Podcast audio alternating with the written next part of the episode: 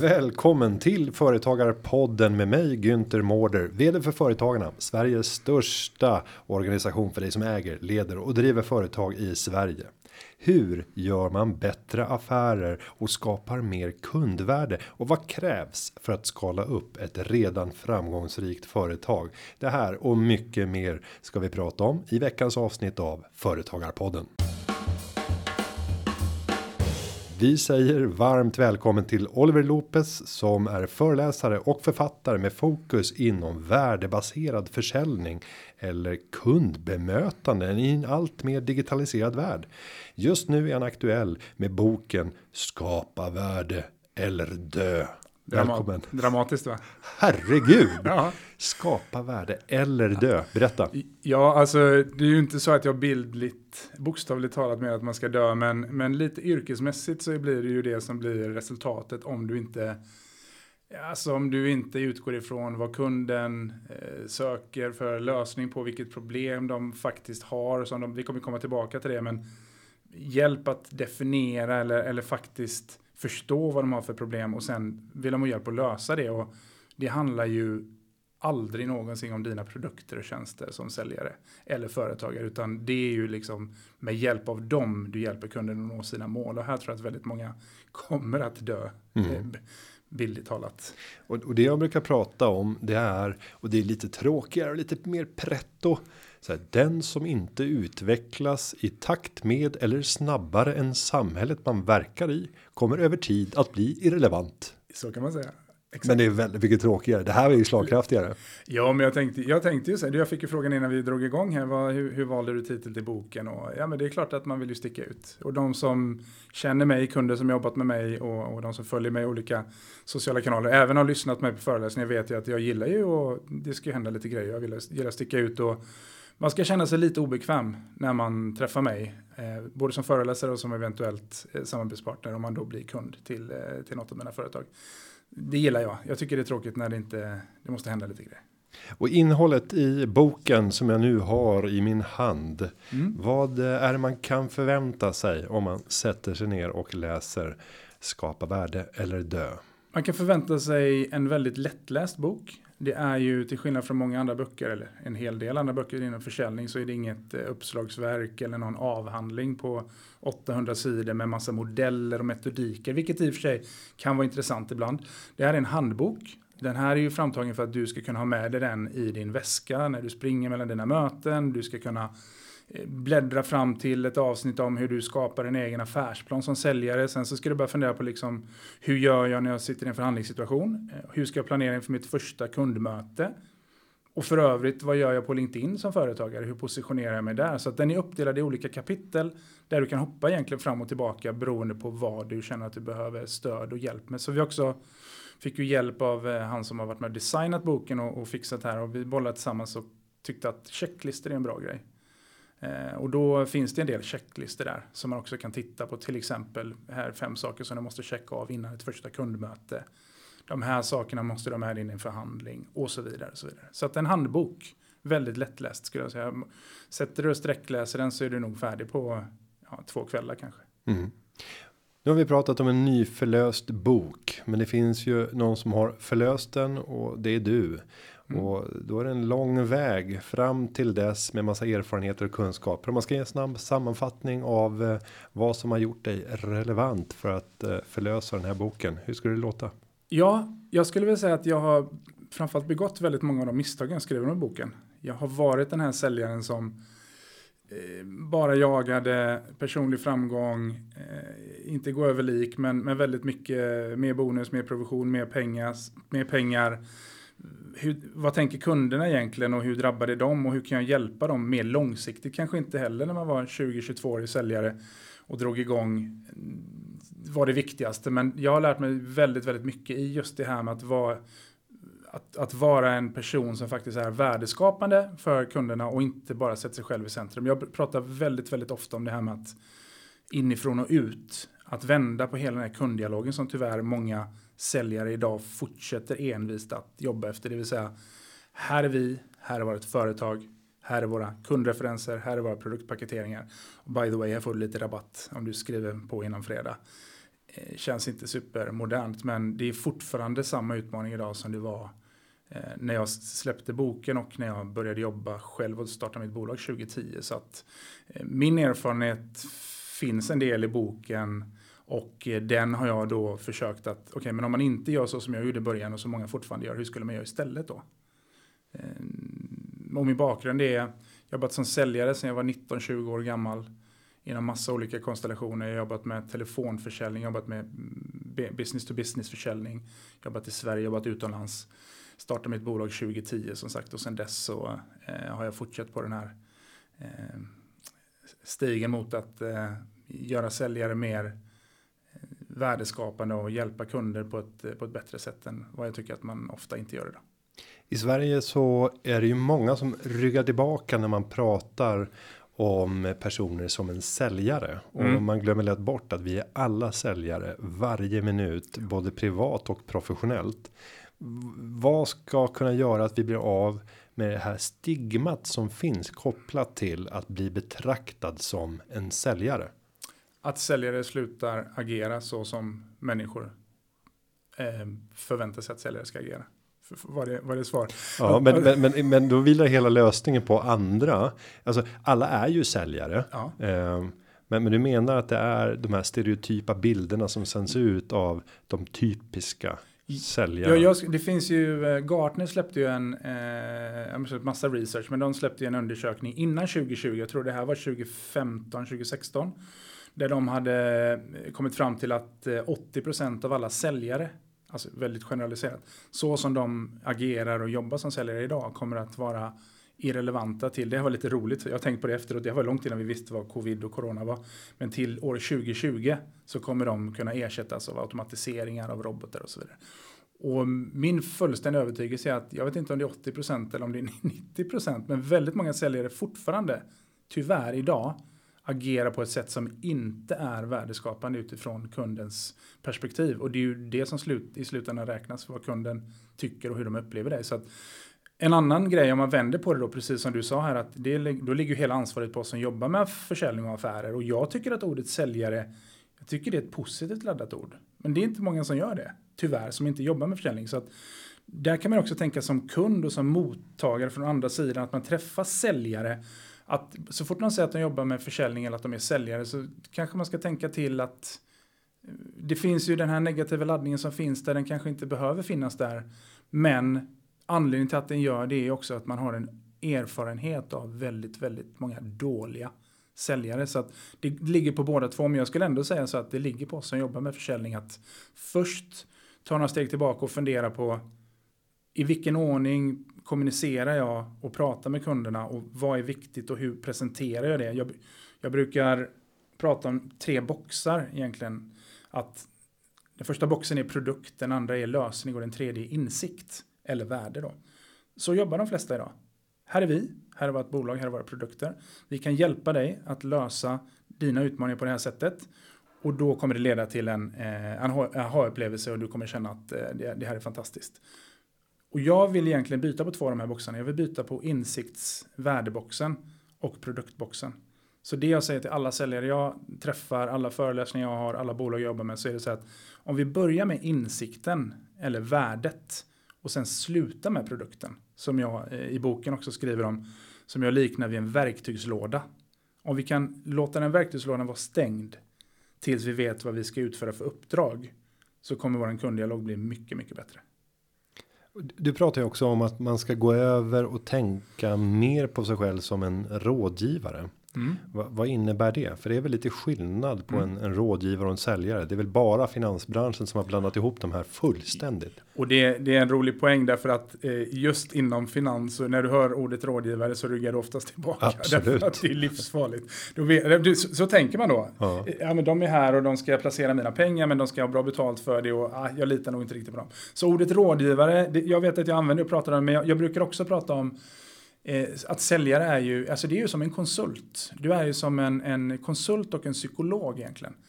Istället för en säljare. Och vad menar jag med det? Jo, vad, vad, gör en konsult för någonting? Jo, en konsult identifierar ett problem, en utmaning. Man, för, eh, man föreslår några lösningar, olika sätt att lösa problemet på. Och sen hjälper man kunden eh, att med de medel som krävs nå sina mål. Förhoppningsvis tillsammans med dig och din verktygslåda då som jag pratade innan. Som man kanske inte ens berättar hur den ser ut för kunden i början för att det är inte relevant. Utan, och, och en psykolog, vad gör de för någonting? Jo, de ställer ju frågor och så låter de ju patienten, kunden i det här fallet, fundera, reflektera och själv komma till lösningar med din hjälp.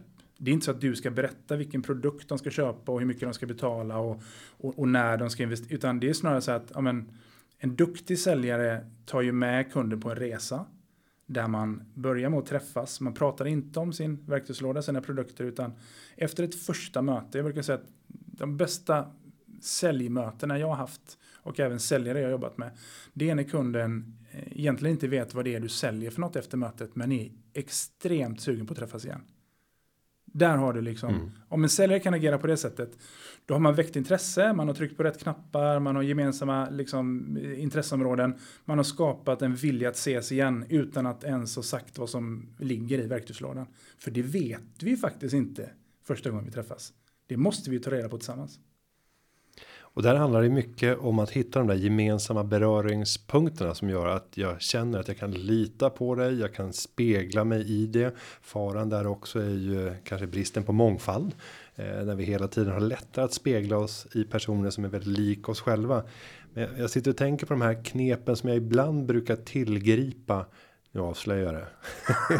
Men när jag står inför ett, ett viktigt möte med en person som jag snabbt vill bygga en relation med som kommer att besöka mig på min hemmaarena, mm. det vill säga oftast här på företagarna, så brukar jag gå in och titta till exempel på Spotify listan så här, är personen offentlig? Nu har du ett relativt ovanligt namn mm. eh, och då om du har en öppen profil så kan jag hitta dina spellistor mm. och så börjar jag lyssna på dem några dagar innan för att se vilken av den musik som du lyssnar på slår an någonting i mig och det ska gärna vara en obetydlig och okänd artist. Mm. Eh, om jag sen sätter på den musiken när jag har gått och hämtat dig i receptionen och sen kommer vi in i mötesrummet och så hör du en musik som aldrig spelas av någon annan, men där jag har byggt upp en kunskap och jag gillar också. Det ska vara äkta. Mm. Eh, då händer ju någonting i det mötet. Ja. Vi börjar ju prata 5-10 minuter om den här artisten, det här musikaliska verket.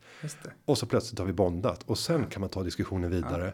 Människor gillar att göra affärer med andra människor man gillar. Så. Så är det, och du sa ett ord eh, som är det absolut nyckeln i allting, det, och det är att det ska vara genuint. Det måste vara äkta, det måste annars vara äkta. funkar det, inte. inte annars. Nej, så ibland får man lägga ner det där.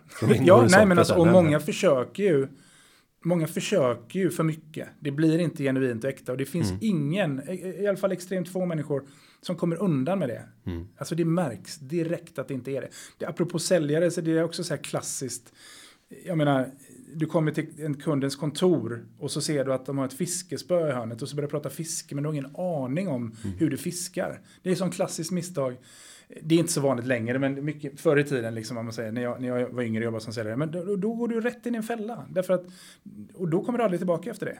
Du är, barn är en, jag märker så här, barn, jag har tre barn. Barn är en genuin mm. gemensam mm. grej man har. Jag kommer ihåg, jag vet att jag kommer ihåg när jag jobbade som säljare när jag var, innan jag hade barn så kunde jag känna så att mina kollegor som hade barn och träffade kunder som hade barn att de har ju någonting som man kanske skulle, man kanske skulle skaffa barn så man kunde göra mer affärer. Nej men, nej men det var verkligen, och jag märkte också nu när jag har barn och man blir lite äldre och man har gemensamma, så här, jag träffar ju oftast företagare som är i min ålder. Jag träffas ofta, träffar oftast vd, försäljningschef, marknadschef, Ja, men de är ju liksom, jag är 46, de är ja, men så här, mellan 40-50 kanske. Så att, väldigt, och de har barn och man, man kan relatera och speciellt under den här tiden med alla Zoom-möten och sådär när någon skriker i bakgrunden och så här. Det blir som en icebreaker och den är ju verkligen genuin, därför det är ju så det ser ut. Mm.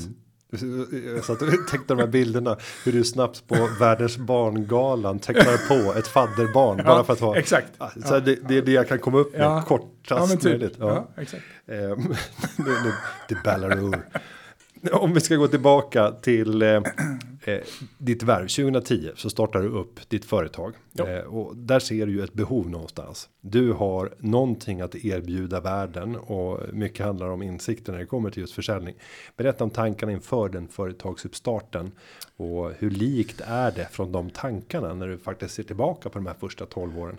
Ja, alltså jag, eh, anledningen till att jag eh, valde att starta företag, det var ju eh, att jag hade funderat, väldigt länge funderat på att göra min egen grej och driva mitt eget bolag. Min, som person är jag också, vill ändå påstå, ganska driven, ganska bestämd, ganska fokuserad. Och jag vet och visste redan då att jag, ja, men jag hade en, liksom en mm, förutsättning att bli ännu duktigare på det här med försäljning och affärer för att jag älskade det. Det var liksom det bästa jag visste. Och det som ledde till att jag tog klivet var att jag hade vid ett par tillfällen jobbade som säljare på två mindre bolag där även delägarna eh, var vd och sådär och kände att vi clinchade lite för mycket. Och de skulle skicka tillbaka till det, de skulle skicka ut mig på möten, jag skulle berätta om deras företag i tio slides innan jag ens liksom ställde frågor till kunden. Alltså typ.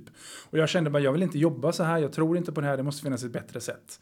Och då eh, till slut så kände jag bara, nej men nu eh, skiter jag det här på ren svenska och så drar jag igång mitt eget bolag. Kommer att jag ringde min mamma, jag var, vad kan jag ha varit då, 29 va? 28, 29. Eh, hade precis köpt hus. Hade mm, mitt första barn, kom ju något år senare. Eh, och jag bara kände så här att eh, jag gör det här nu. Och mamma bara, men har du några kunder, hur ska du tjäna pengar? Klassiskt, och vi som företagare, det, Ja, men det där löser sig och det är klart att det fanns någon typ av nätverk som man hade, man kunde dra i lite trådar, men jag hade inga kunder med mig, jag hade inte, utan jag bara körde rätt ut och så sa det här löser jag. Är det någonting som företagare har utmaning med så är det försäljning och göra affärer. Och det var ju min grej. Så då kände jag så här, om inte jag fixar det här, då är det ingen som fixar det. Och eh, sen när jag kastade mig ut så, eh, så blev det ju eh, det man har lärt sig under alla år som fortfarande är så här. Det är ju att det är ju verkligen upp och ner. Det är, det är halleluja tillfällen och det är katastrof och momsen ska in, finns inga pengar på kontot och alla ni som lyssnar på podden också, är många i alla fall, känner igen er i det här. Mm. Det är upp och ner och det spelar ingen roll hur stort bolaget är. Men det som, eh, det som jag egentligen inte hade planerat, som har blivit väldigt roligt nu sista tiden, det var att jag tänkte ju så här att jag kommer jobba som försäljningskonsult och gå in och utbilda säljare och hjälpa dem i hur de blir bättre säljare och gör fler affärer och allting sånt där. Inte att jag skulle ha som jag har idag ett nätverk av, vi kan komma till det sen, men jag jobbar ihop med ett gäng andra människor och har ju faktiskt börjat leverera och sälja en produkt som jag inte ens hade tänkt eh, varit med på banan som mappar väldigt bra ihop med med just försäljning och marknadsföring och konsulteriet runt det. Men, men när jag kickade igång till när jag landade så, nej men jag hade nog ganska, de förväntningar jag hade uppfylldes nog ganska väl. Tror jag. jag blev inte så här, eh, jag kommer ju från en försäljningsbakgrund där man ska dra in sin budget och gör man inte det får man ingen lön typ. Eh, det är väldigt företagarlikt. Det är väldigt företagarlikt. Mm. Och det är också i boken så finns det också ett kapitel där, som handlar om hur du skapar din egen affärsplan som säljare. Mm. Därför att du driver ett litet bolag i ett bolag när du jobbar med försäljning. Det är det du gör. Du har dina kunder, du ska nå dem med marknadsföring och försäljning, du ska göra ett visst antal affärer, du ska inte tappa några kunder. Exakt samma sak som att vara mm. små eller, eller medelstor företagare. Mm. Och Sen kom du in på det att titta på sig själv som företagare, blicka runt omkring det och se vilka andra företagare har jag i min närhet mm. där vi tillsammans skulle kunna skapa någonting större, det vill säga en lösning på flera problem åt mm. kunder eller större problem. Mm. Berätta tankarna där, för det här är ju någonting som växer lavinartat i min bedömning. Ja. Den här typen av nätverksföretagande. Ja, och, och jag kan säga land, det jag landar idag ser det ut så här då. Idag eh, driver jag två olika ben. Jag har ett ben som är mitt föreläsningsben där jag är ute och föreläser om eh, värdeskapande försäljning. Skapa värde eller dö till ja, inte bara säljorganisationer, företag, Eh, det går ju att applicera på en kundserviceorganisation, alltså att skapa värde. Så, så länge du har en kunddialog så behöver du skapa värde. Det är mitt första ben, det är föreläsningar och det andra är mitt konsulteri, då, min konsultverksamhet. Och där är vi nu, eh, jag tror åtta personer. Ingen är anställd alla är egna företagare, alltså giggare. De kör sin egen låda, de kör en del grejer med mig och med oss. Och sen så jobbar de med sina andra egna kunder. Och, och resan dit, bara lite kort hur det blev så. För så, det var inte planen från början, utan jag gick ju den här vanliga vägen. Jag startade mitt bolag, blev konsult. Jag Eh, började jobba med kunder, man fick in fler uppdrag man kunde hantera själv. Man tog in en konsult som teamade upp och jobbade med mig. Det gick sådär, man gick skilda vägar.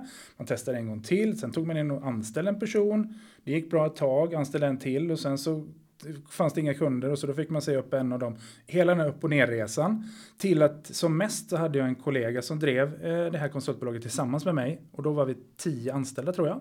Anställda, inte konsulter.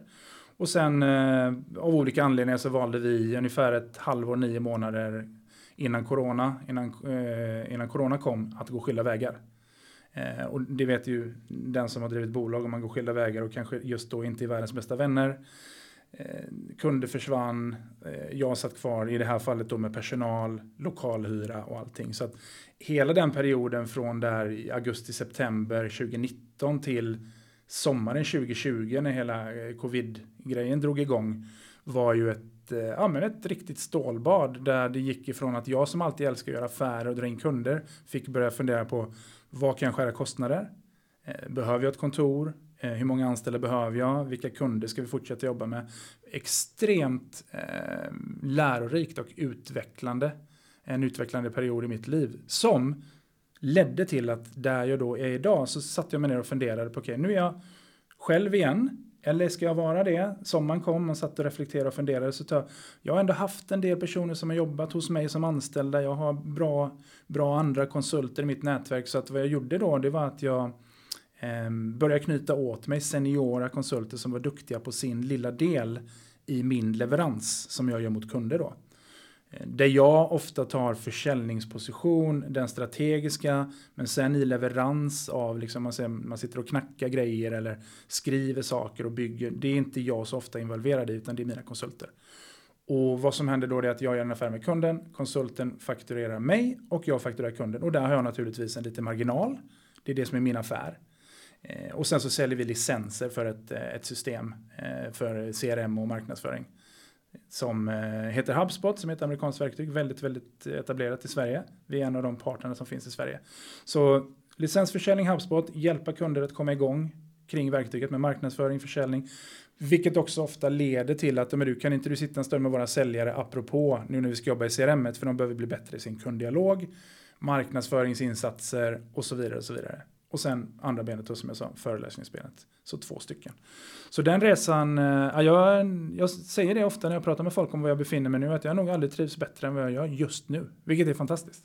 Och det där eh, har vi till och med studier på inom företagarna där vi mm. mäter den upplevda känslan av vällust och så mäter vi det i relation till antalet anställda och då ser vi att soloföretagaren är som lyckligast. Mm. Sen sjunker den upplevda vällusten mm. fram tills man kommer till ungefär 10 anställda. Då börjar den ja. gå uppåt igen, ja. Eh, men den når aldrig upp till de nivåer som man har när man var ensam. Men att få det bästa av flera världar. Att både vara soloföretagare i kombination med att jobba i ett större nätverk. Ja. Det där är ju många som drömmer om. Ja. Och många står och stampar i sitt soloföretagande och säger det händer ingenting. Jag gör samma sak, jag bara tragglar på. Ja. Vad är ditt tips till den här soloföretagaren som vill vidga sig genom att samarbeta mer med andra? Ja, alltså det enkla raka det är att eh, jag har läst eh, massa böcker om ämnet. Eh, det här med, med liksom processer och struktur och hur man inte ska. Det finns något uttryck som är att du ska jobba med ditt bolag, inte i ditt bolag. Om du vill växa, mm. även om det är konsulter du växer med. Det vill säga om du får in en leverans så kanske det inte alltid är du som ska leverera. Du kan göra affären, du kanske vara med på något kick-off möte, ha någon strategisk roll, men Mm, liksom som i vårat fall, vi skriver ganska mycket innehåll för våra kunder för att det här systemet vi säljer behöver fyllas med någonting. Så vi måste kommunicera med kunderna. Så man behöver förstå vilka kunderna är, man behöver göra en analys, man behöver förstå eh, liksom värdet i ditt budskap och allting. De brukar jag oftast vara med på. Men sen när vi ska börja knacka de här grejerna och leverera, då är det inte jag som gör det, utan då har jag tagit in andra som gör det. Vilket frigör tid för mig. Så att vill du växa så måste du sluta och leverera allting du drar in själv. Annars kommer du aldrig växa. Och där är också, jag menar, ska man vara helt eh, liksom frank med det så det är ju som att vara anställd bara att du skickar en faktura istället. Mm. Så, så, att vill du växa och frigöra tid, för det är därför man driver bolag ju. Men jag träffar mycket företagare som är så här, jag stressar och jag jobbar hur mycket som helst och jag har inga pengar över. Och varje gång jag anställer en person försvinner pengarna till, till personalen och jag får inte behålla, behålla någonting själv. Nej, men där måste man hitta en struktur. Så att det man ska göra är att man, man måste ju sätta upp en tydlig så här, en process och en struktur för hur vi jobbar med kunder, vem gör vad, vad ska jag göra, när ska jag lämna över och släppa och så vidare. Så det är superviktigt. Släpp var inte med i allting, leverera inte allt du säljer. Då kommer du aldrig kunna växa. Mm. Och där kommer vi till den här frågan som jag tror är viktig att ställa sig och det är Tror du att du kan attrahera en person att arbeta för dig som kan göra arbetsuppgifterna till och med bättre än vad du kan göra? Ja, alltså om man har uppfattning om att nej, det är omöjligt. Mm. Eh, då tror jag att det blir svårt det att växa. Ja. Men när man har självinsikten i att ja, det finns jättemycket duktiga människor där som kan komma med helt andra perspektiv och kan jag bidra med någon del i det här där jag har min främsta kompetens, ja, men då kan slutleveransen bli mycket större än vad vi enskilt hade kunnat klara av. Men vi har deltagit med olika leveranser mm. var. Eh, men just synen om att jag har startat företag för jag har bättre självförtroende mm. än de flesta andra. Jag mm. tror mig vara bättre än snittet. Då är det ganska svårt att hitta personer som är bättre än jag själv. Eh, och där säger du en väldigt viktig punkt. Därför att tittar man på vad jag gör i mitt bolag idag. Så är ju det försäljning och affärer. Mm. Men måste jag göra det? Kanske inte, men, men, då, men då tänker jag så här. Men herregud, jag utbildar ju människor i försäljning och för. Det finns, det finns väl ingen som gör det bättre. Mm. Säkert någonstans långt bak här så har jag byggt upp ett nätverk där jag ändå gör det som jag är bäst på. Och, och det är kanske inte alls så att jag behöver göra det heller. På sikt. Men, men det är en lite mer långsiktig plan. Att det är klart att så här, en säljande projektledare eller en mer säljprofil som kan ta över efter mig så att jag kan kliva ett kliv ännu längre bort. Det är klart att det finns på kartan. Om vi tittar på drivkrafter, vi har dem alla och de ser olika ut i livets olika skeden. Hur skulle du beskriva dina drivkrafter idag? Skiljer de sig mycket åt jämfört med för tio år sedan? Inte tillbaka till ursprungliga säljare, för det har du redan pratat om. Pengar var en ganska stark drivkraft mm. inledningsvis som säljare. Men idag jämfört med för tio år sedan har det hänt mycket drivkraftsmässigt hos dig? Jag tycker att eh, det som har hänt mest är att man har träffat, jag har haft möjlighet att träffa så många företag och så många säljare, så mycket organisationer och sett att det finns så mycket att göra där ute. Så drivkraften att verkligen vilja hjälpa till. Alltså, jag ser hur mycket fel du gör. Snälla, kan inte jag bara få hjälpa dig så att det blir lite bättre? Och jag bryr mig på riktigt. Jag ska inte säga att jag liksom inte brydde mig när jag var 22 och jobbade som telefonförsäljare. Men det var på en helt annan nivå idag är det mer så här att jag har sett så många, jag, alltså jag har sett så många situationer där jag vet hur det kommer sluta. Och, och jag ser att du är på väg åt det hållet, så snälla, snälla låt mig hjälpa dig. Eh, drivkraften är, det är en drivkraft, att hjälpa istället för att sälja, liksom man får säga så. Och, och också så här, ju mindre du säljer, desto mer kommer du få sälja i slutändan. Det är också en sån klassisk grej. Var inte där med ditt orderblock till första det, utan se till att hjälpa människor att lyckas. Det är den första. Eh, och sen också välj, alltså det är mycket viktigare att jobba med företag, människor som ger dig energi, även om de inte betalar lika bra i pengar. Tidigare kunde jag jobba med kunder som var helt, ursäkta, men helt dumma i huvudet. Inte förstod, inte ville förstå, inte ville betala faktur. Men de hade stora fakturer och de var värda väldigt mycket för mitt bolag. Idag säger jag nej till de kunderna. Alltså jag jobbar med, så känner jag efter ett tag så här, och det kan vara mitt fel, det kan vara deras fel, men klickar det inte så jag har, jag har inte tid. Man blir äldre, man reflekterar, man tänker så här. Jag fyller 50 om några år jag vill inte lägga min tid på dåliga relationer.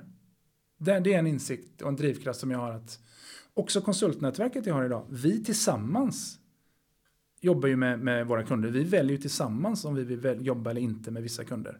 Så den är superviktig. Att man måste må bra och trivas. Och, eh, min bror sa det till mig, han driver också bolag. Han sa det till mig, du eh, ja, men du har gjort ett val, du driver ju ett lifestylebolag. Du vill inte göra någon exit och bygga något företag och tjäna massa pengar. Och jag bara, nej, det är nog det jag har gjort.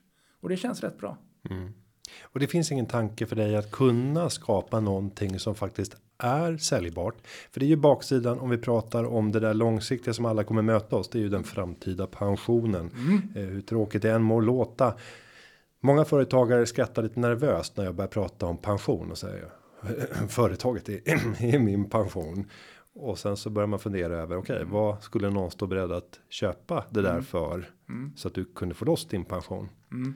Hur tänker du där? Jo, den finns. Den tanken finns. Eh, den tanken finns i, kanske snarare runt modellen i våra leveranser och strukturen. Jag ofta när jag pratar med mina kunder så pratar vi ofta om, om sex stycken eh, sex stycken områden som man behöver ta sig igenom för att kunna växa förutsägbart för att kunna veta att man jobbar med rätt kunder, kunna ha marginal i sina affärer. Och det, första boxen är att du måste ha ett tydligt mål på liksom vart du är på väg och vad du vill göra med den här, det här projektet, det här samarbetet, det här, liksom, den här insatsen. Sen så behöver du veta eh, vad du har för budskap, så värdebudskapet. Så här, vad är det som gör oss annorlunda? Hur sticker vi ut? Trean är ju vilka kunder är det du ska jobba mot? Alltså vilka är de? Hur ser de ut? Vilken industri? Vilken bransch? Vilken kultur har de? Sen behöver du titta på det kanske viktigaste, eh, processerna i ditt företag. Hur säljer vi? Hur marknadsför vi oss? Hur, eh, liksom, det finns processer till allt. Livet är en process. Liksom en blomma föds, en blomma dör. Eh, det regnar, det kommer sol. Allt, hela livet är en process. Så när du bara förstått att box 4 då är processerna så behöver du då på femte boxen organisationen, vem ska göra jobbet? Du kan ha ett nätverk av konsulter, du kan ha anställda, du kan ha olika format på det. Och sen nummer sex så behöver du någon typ av, i den här världen vi lever i, systematisering, eh, något verktyg för att utföra processer och det du ska göra. Den modellen som vi har jobbat fram ett tag nu, den, den är någonting som jag reflekterar ibland över. Så här, den borde man kunna paketera på ett snyggt sätt. Så att den som då går in och kanske tar över, köper det här bolaget av mig köper ju egentligen inte, kanske inte ens konsulterna, utan de köper ju med den här lådan, den svarta boxen, som är en självspelande box så länge du har rätt människor på plats. Så den tanken har ju inte lämnat mig. Men det som har lämnat mig, då får jag bita mig i foten säkert om några år här, men det som har lämnat mig, det är att ha anställda, gå från 5 till 10 till 20 till, till 100 anställda och sälja bolaget. Jag är ingen eh, ledare på det sättet, att leda personal. Och det är också en skön insikt som jag har fått de senaste åren. Det är inte min styrka. Jag, mm kanske, jag, jag har väl kanske för lite empati, för lite förståelse. Jag, jag är lite för mycket du vet, resultat, fokus och jag kan sitta med en kund och coacha och utveckla dem i ett halvår. Men sen är det inte mer. Jag har lite svårare för den här och det har jag lärt mig att eh, jag är brutalt ärlig med det. Och det tror jag att du kan fråga. Sen är det jag vet, vissa anställda som har haft mig som chef som ändå tycker att men du har varit jättebra chef. Men många skulle nog inte säga det. Och det är också skönt att ha landat i att ja, men det är inte den vägen jag kommer gå. Men det betyder ju inte att du inte kan sälja ett bolag för att du inte är bra på personal. Återigen, jag kan ju ta in någon annan som är bra på det. Mm. Nej, och att bara hitta konceptualiseringen för att kunna klara en sån där ett sånt där ägarskifte eller affärsskifte. Jag sitter och tänker från min andra värld så inom, inom musiken och inom sång och där finns det en grupp som heter King Singers i eh, Storbritannien som består av några av de främsta manliga vokalisterna inom klassisk musik de där personerna byts ju ut. Gruppen har ju funnits i årtionden. Mm. Men personer kommer och går och finner sin försörjning genom varumärkespaketeringen King Singers. Vilket är så här, det högsta kvaliteten du kan få inom musik om du vill ha en manlig ensemble. Mm. Men alla kan vara utbytta på tio år Exakt. och det fortsätter att leva kvar. Nu tror inte jag att de har konceptualiserat det här med bolag eh, med viss reservation. Men att börja tänka hur kan man hitta en sån här transfereringsmodell ja. Där man kan skapa ett företag och också kanske då kunna vara med på en liten del av, av den fortsättningen för att kunna trygga sin ekonomiska framtid också. Det skulle kunna bli en liten spoiler, men det är också kanske lite för att sätta press på mig själv. Men det skulle kunna bli så att det kommer en bok till mm. och att den kanske kan beröra de här delarna. Spännande. Eh, ja, det, det är någonting som ligger i en mapp på datorn. Inte kommit jättelångt, men tanken har börjat växa i alla fall.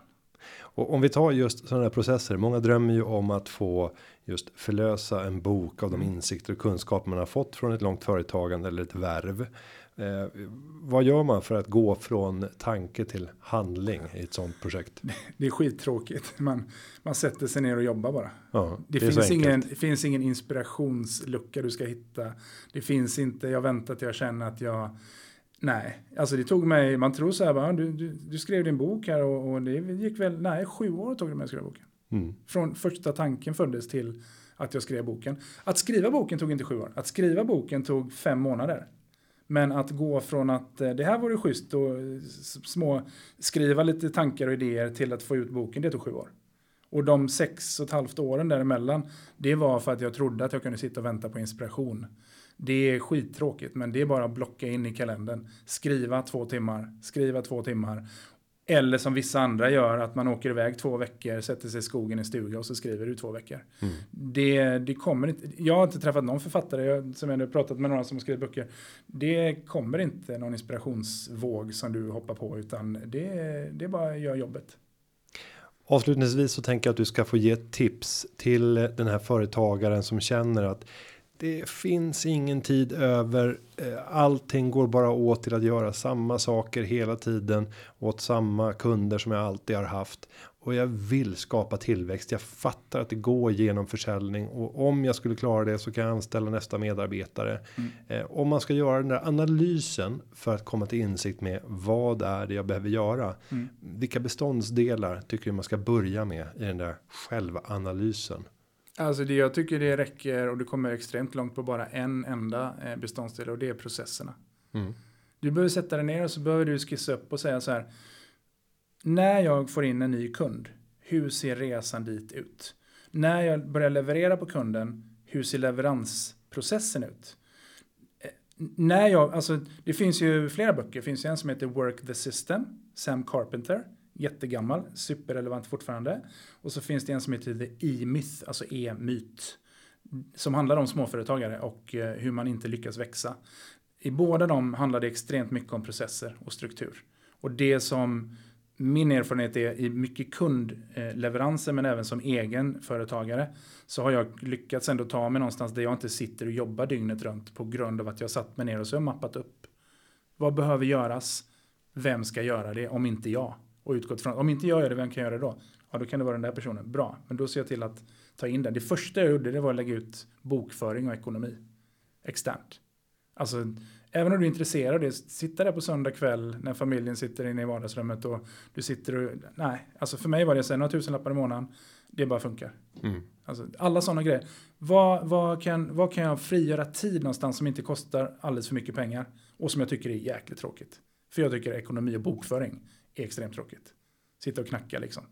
Eh, så det är, det är liksom, mappa upp hur din verksamhet ser ut och så försöka hitta de här tids, tidstjuvarna och vad tycker du är tar energi och vad ger dig energi. Gör mer av det som ger dig energi och se till att bara lägga bort det som inte ger dig energi. Då har du kommit en bra bit på vägen. Jättebra tips och jag tror just det där sista rådet att fokusera på det som ger energi och det är oftast det som vi gör allra bäst som ger energi och då skapar man grunden för ett växande företag. Oliver, stort tack för att du kom till Företagarpodden och delade med dig av dina tips. Tack själv. Och eh, för dig som vill fördjupa dig, se till att skaffa Skapa värde eller dö finns i bokhandeln. Fler tips om hur du utvecklar ditt företag. Det finns på företagarna.se under driva eget. Podden den är klippt av Petra Chu och underlaget är förberett av David Hagen. Vi hörs igen. Tack för att ni lyssnat.